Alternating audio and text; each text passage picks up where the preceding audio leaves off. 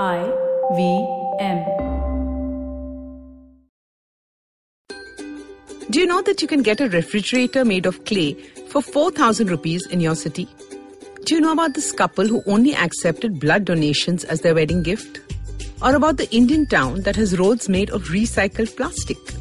Well, there's a lot of great work happening in the country, and you would love to know. From people with authority to ones with limited resources going that extra mile. Groups and institutions that selflessly work towards building a better tomorrow. Tips on what you can do to contribute to nation building wherever you are. News that is true and uplifting.